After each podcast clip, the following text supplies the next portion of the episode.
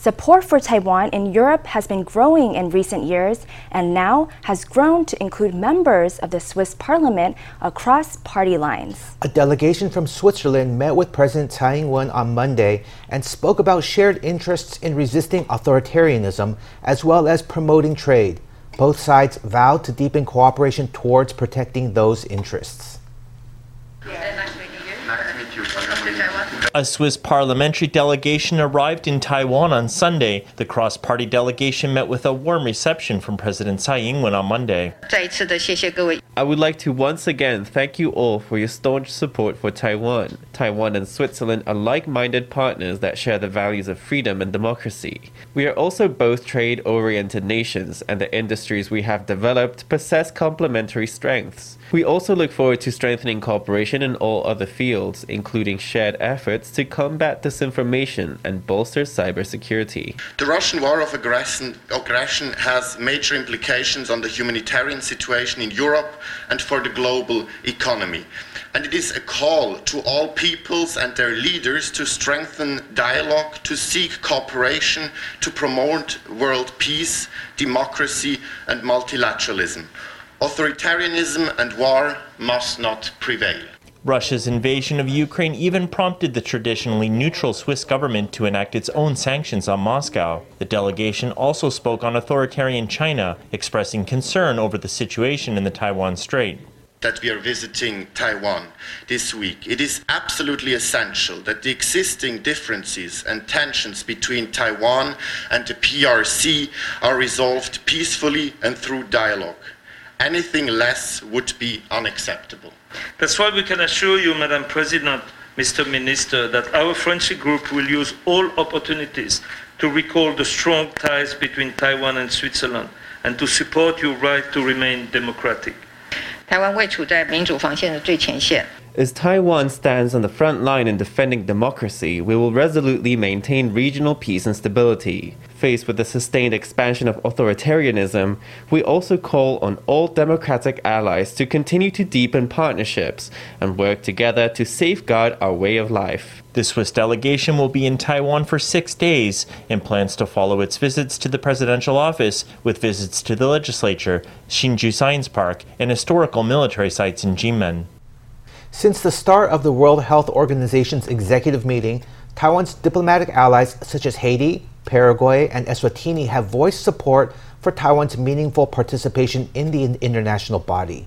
Also voicing support for Taiwan were the US and Japan. The comments did not sit well with China, however, who accused them of politicizing global health. The U.S. responded that since Taiwan has previously been an observer, there was no legitimate reason for it not to be so now. The WHO recently held its executive board meeting, where representatives from several of Taiwan's allies voiced support for Taiwan's inclusion. Also speaking up for Taiwan were the US and Japan. First, I would like to emphasize that we should refer to good example of regions which successfully tackled COVID-19 in terms of public health response, such as Taiwan, and should not make any geographical vacuum which are created by leaving specific regions behind in addressing global health issues. We urge WHO to be fully inclusive of all partners, including Taiwan, and support Taiwan's participation as observers to the WHA and in the work of WHO WHO, affirming the slogan of health for all. As expected, China's representative voiced opposition to the comments. These claims that the Taiwan area is being left out have no basis to them and are just intentional political manipulations. China urges all countries to return to the matter at hand to avoid politicizing public health issues. China said calling for Taiwan's inclusion was a political move. That's despite Taiwan having been an observer in the international body between 2009 and 2016, until leadership in Taiwan went back to the DPP. The U.S. representative pointed out the inconsistency in China's claims. Taiwan was an observer to the World Health Assembly from 2009 to 2016, and there's no reasonable justification to exclude its participation, which will benefit the world. As such, the United States will continue its long-standing policy of supporting the meaningful participation of Taiwan in international fora, including at the World Health Organization. it is important to share information and knowledge among all countries and regions in the world in a free, transparent, and timely manner. This includes regions such as Taiwan that have taken effective measures against COVID 19. Despite China's constant objections, allies continue to speak up for Taiwan on the international stage, supporting its participation in the WHO. Buddhist organization Fo Guangshan confirmed on Monday that its founder, Xing Yun, had passed away on Sunday morning. Reports say the leader had recently been on kidney dialysis and had lost his appetite. Xing Yun had devoted his entire life to Buddhism. In his will, he stated that after his passing, there would be no relics or red tape, asking those who miss him to simply write or sing Buddhist songs. More than 1 billion NT in his trust fund will be donated to charitable causes. Fo Guangshan will open its doors to mourners for seven days starting Monday, with a memorial service to be held on February 13th at 9 a.m. After cremation, Xing Yun's remains will be placed in Fo Guangshan's Wanshou Garden. Taiwan's cultural attractions are some of the most searched destinations on Google Maps. That's according to a new list from Google revealing the top 10 cultural destinations searched for in 2022. Coming in at number 6 and number 7 are two of Taiwan's most famous places. Can you guess where they are? The two attractions beat other famous global sites like the Louvre Museum in France and Gyeongbok Palace in South Korea. When we go traveling, most of us turn to digital tools like Google Maps to help us find our destination.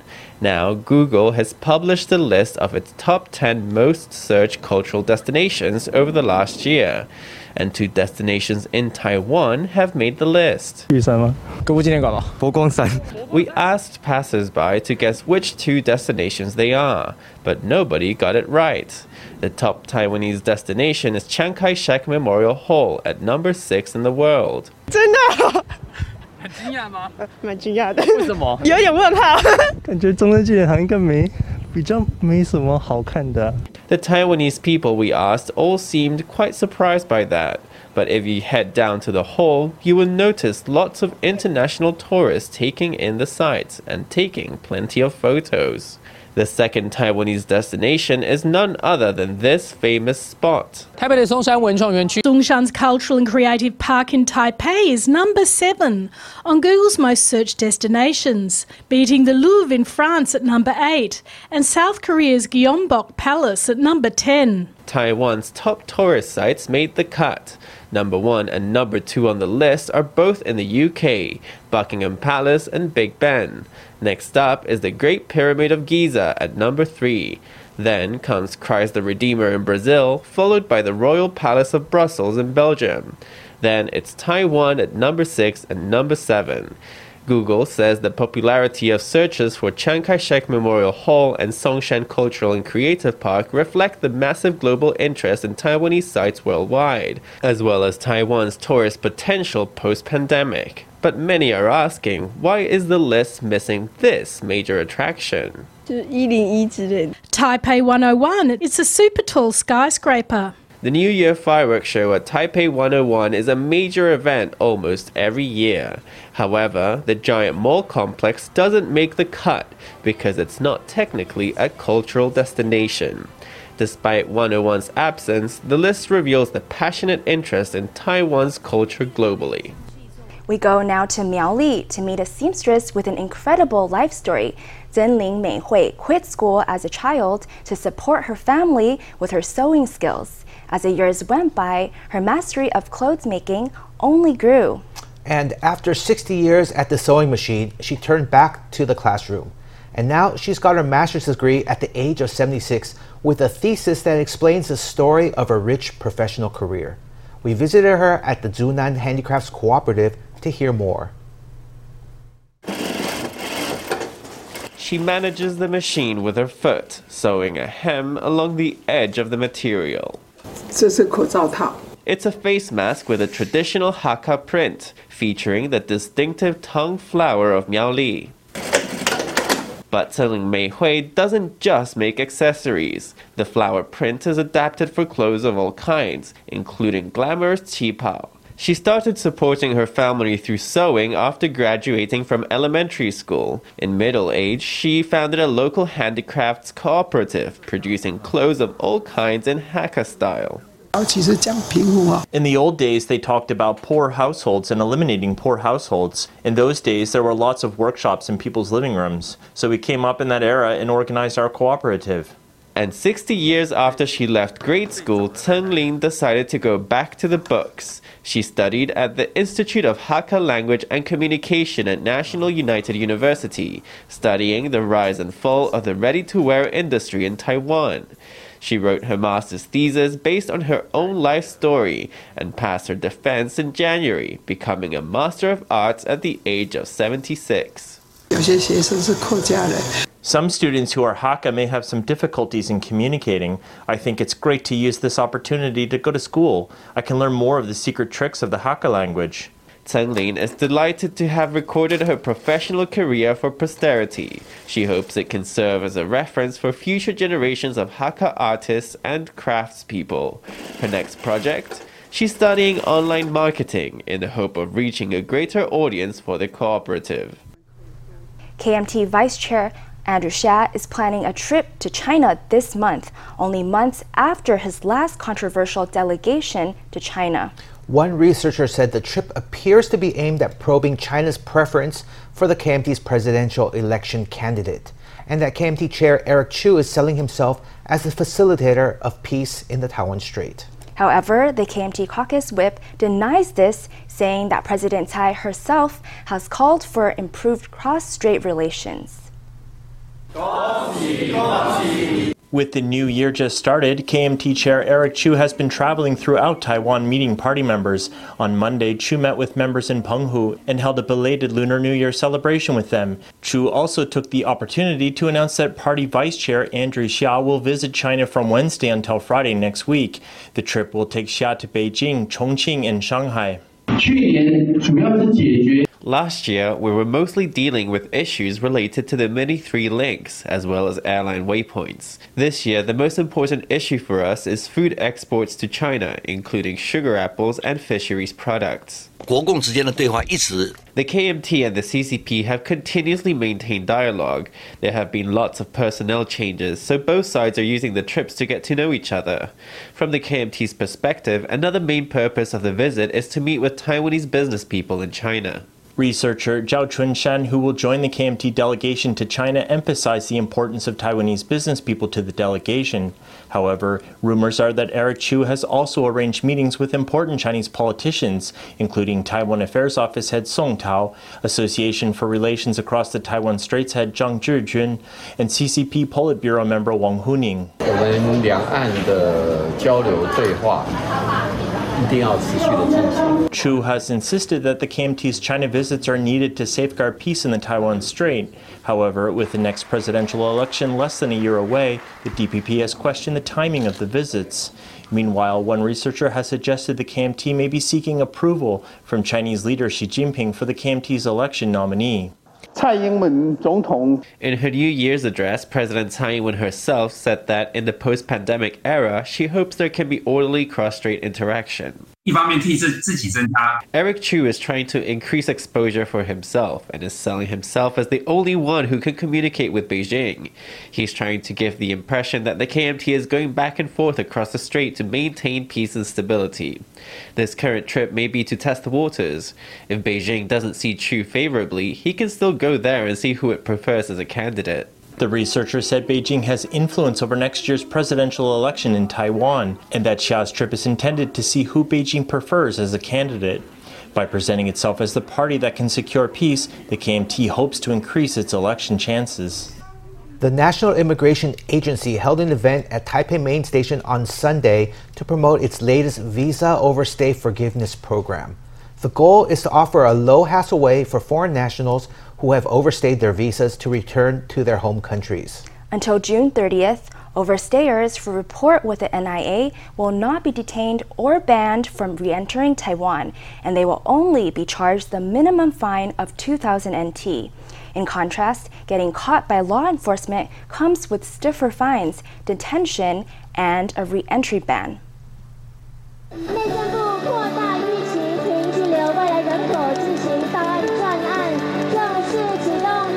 The National Immigration Agency on Sunday held a press conference so that foreign nationals who have overstayed their visas can come forth and return to their home countries.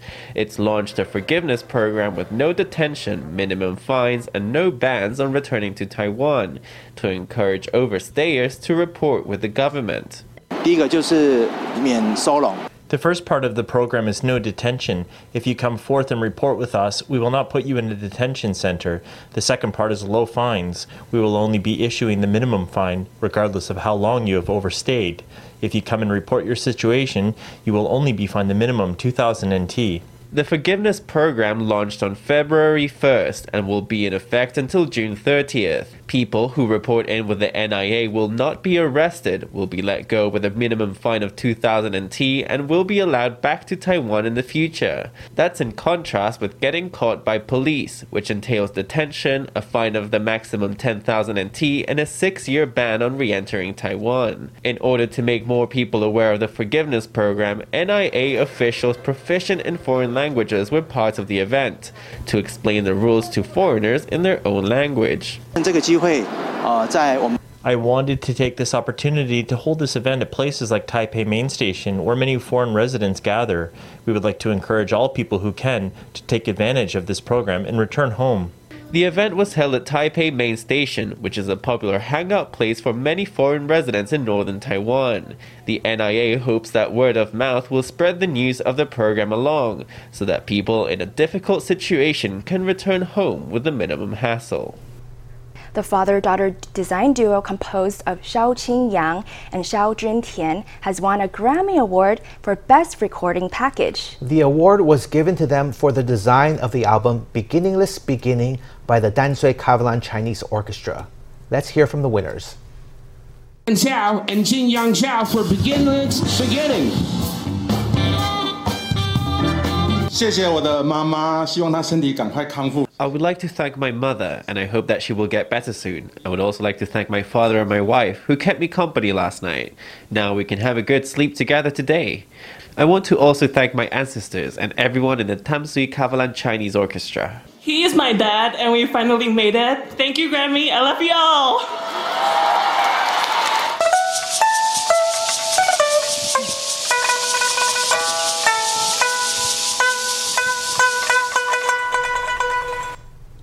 This year was Mr. Xiao's seventh Grammy nomination in 18 years. The collaborative work with his daughter features the outline of a traditional puppet on the cover of the album, which opens up in many layers to resemble an antique camera. It's the second year in a row that Taiwanese designers have won the Best Recording Package at the awards ceremony.